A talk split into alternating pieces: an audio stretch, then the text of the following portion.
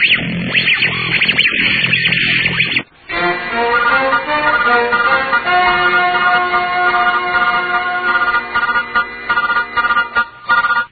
evening. A Puritan's Mind brings you the old time radio program, the Wild Boar News Podcast from sunny South Florida. Welcome. I'm Dr. Matthew McMahon. Through the history of the church, one of the most written about topics is the Lord's Supper. In today's church, one of the least written about or preached about topics is the Lord's Supper. No doubt, as a result, there is a huge amount of misinformation that rests on the shoulders of ignorance. It is my intention over the next few podcasts to give you, the listener, some theological sound bites to think about concerning the Lord's Supper.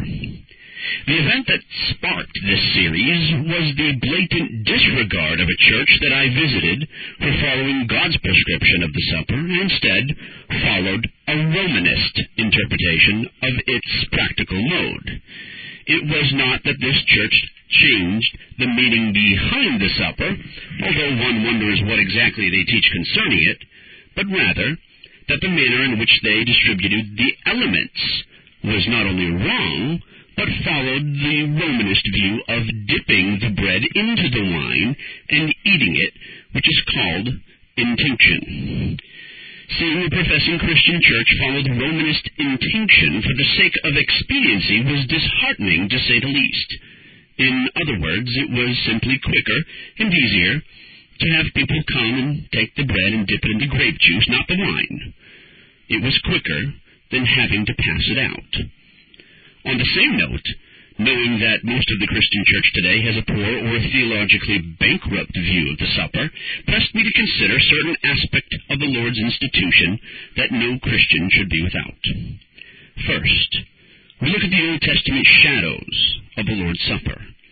In order to really understand the New Testament witness of the supper, one must look to the Old Testament to gain a full theological understanding of what the supper means. Remember, the Bible of the Lord Jesus himself and the Bible of the apostles was the Hebrew Scriptures. There is a definitive and glaring example of the commonness and communion of our father Abraham with the high priest Melchizedek in Genesis 14:18. Quote, and Melchizedek, king of Salem, brought out bread and wine. He was priest of God Most High. It is not a mistake that bread and wine were brought. Not bread and grape juice, but bread and wine. From the very beginning, God sets the standard, and the use of wine through the Bible as a gift of God to his people is consistent. We'll get into the grape juice change that the church has placed in the sacrament at a later time. Then we have the Passover lamb as the sacrifice given in Exodus 12:27 and 34:25. Christ, our Passover, is seen in the light of the Lord's Supper as a result of fully analogizing the Passover lamb of the Old Testament. Such a sacrifice was given as a memorial. Exodus 12:14, quote, "This day shall be for you a memorial day." Quote, not a memorial meal, but a memorial day. The quote continues, And you shall keep it as a feast to the Lord throughout your generations as a statute forever. You shall keep it as a feast. End quote. Passover was a communal act of worship. The blood of the Passover lamb demonstrates those in covenant with God in contrast to those outside God's covenant. The Passover involves sacrifice. Redemption is remembered. But it is not only a past act of God that's remembered, but a future one as well. There is also the manna from heaven, seen in the Old Testament, the bread of God. In Exodus 16, God gives his people the bread that sustains them. There is also the blood of the covenant. In Exodus 24, 1 to 11, the ratification of the covenant between God and the Israelites was the blood of the sacrifice meal, the blood of a sacrifice, which was eaten in the presence of God. Moses declared that blood to be the blood of the covenant. The sacrifices of the Old Covenant were shadows that demonstrated the sanctification of the people. Without the proper sacrifice, the people would be left under their sin. In Malachi 1.10, God tells the people that it would be better for the church to close down than to offer sacrifices that were not pure, that were not sanctifying. In the same way, the sacrifice of Jesus Christ demonstrates a fulfillment of covenant promises in the shadows of the temple and sacrificial system God endured until the proper time. The Lord's Supper, like the Passover, is a sacrificial meal. The blood distinguished in the Lord's Supper is that of Christ for his people, and distinguishes those in covenant with God with those outside his covenant like the manna, which provided for the needs of the people. The supper demonstrates that God has provided everything needful in Jesus Christ as the bread of heaven. Jesus is the true bread. The Lord's Supper is a ceremonial meal that seals and ratifies the covenant Christ made for his people. They eat of his flesh, and they drink of his blood. He is their peace offering their offering of thanks that demonstrates the fulfillment of all things needful for salvation for all those for whom Christ died.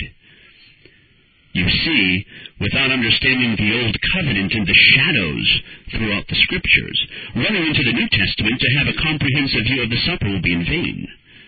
Paul says Christ is our Passover. Jesus says he is the manna from heaven. Hebrews says Christ fulfilled everything that needed to be in line of Melchizedek. That Melchizedek of Genesis 14. That's the Melchizedek offering up communion, a fellowship meal of bread and wine. This is the supper of God. This is Jesus Christ. More later. This is Dr. Matthew McMahon signing off.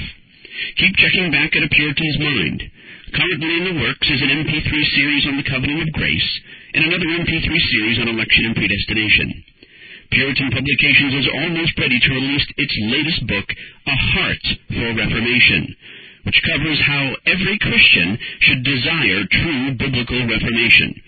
For more on Reformed and Puritan theology, visit www apuritansmind.com. For more on Reformed and Puritan theology, visit www.apuritansmind.com. Good night, then, until this same time next week. This Reformation audio track is a production of Still Waters Revival Books.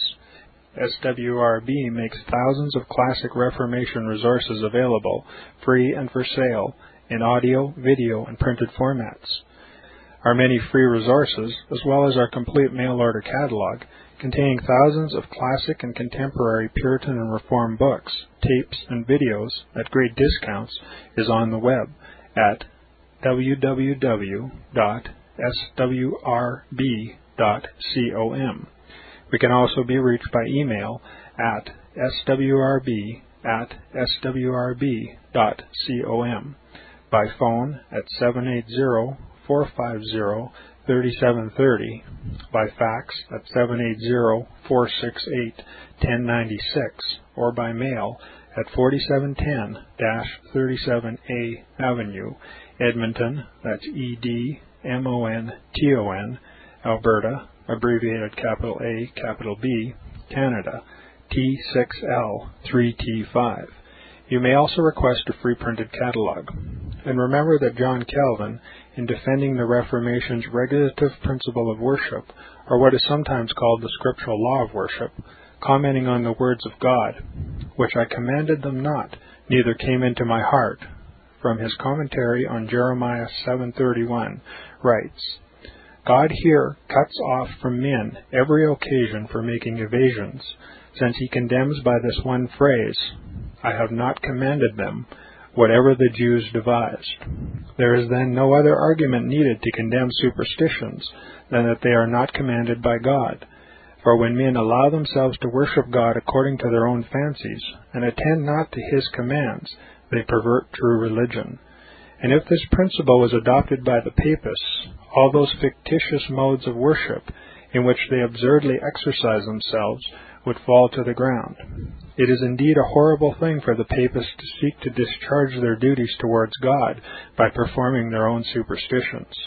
There is an immense number of them, as it is well known, and as it manifestly appears. Were they to admit this principle, that we cannot rightly worship God except by obeying His word, they would be delivered from their deep abyss of error. The prophet's words, then, are very important when he says that God had commanded no such thing, and that it never came to his mind, as though he had said that men assume too much wisdom when they devise what he never required, nay, what he never knew.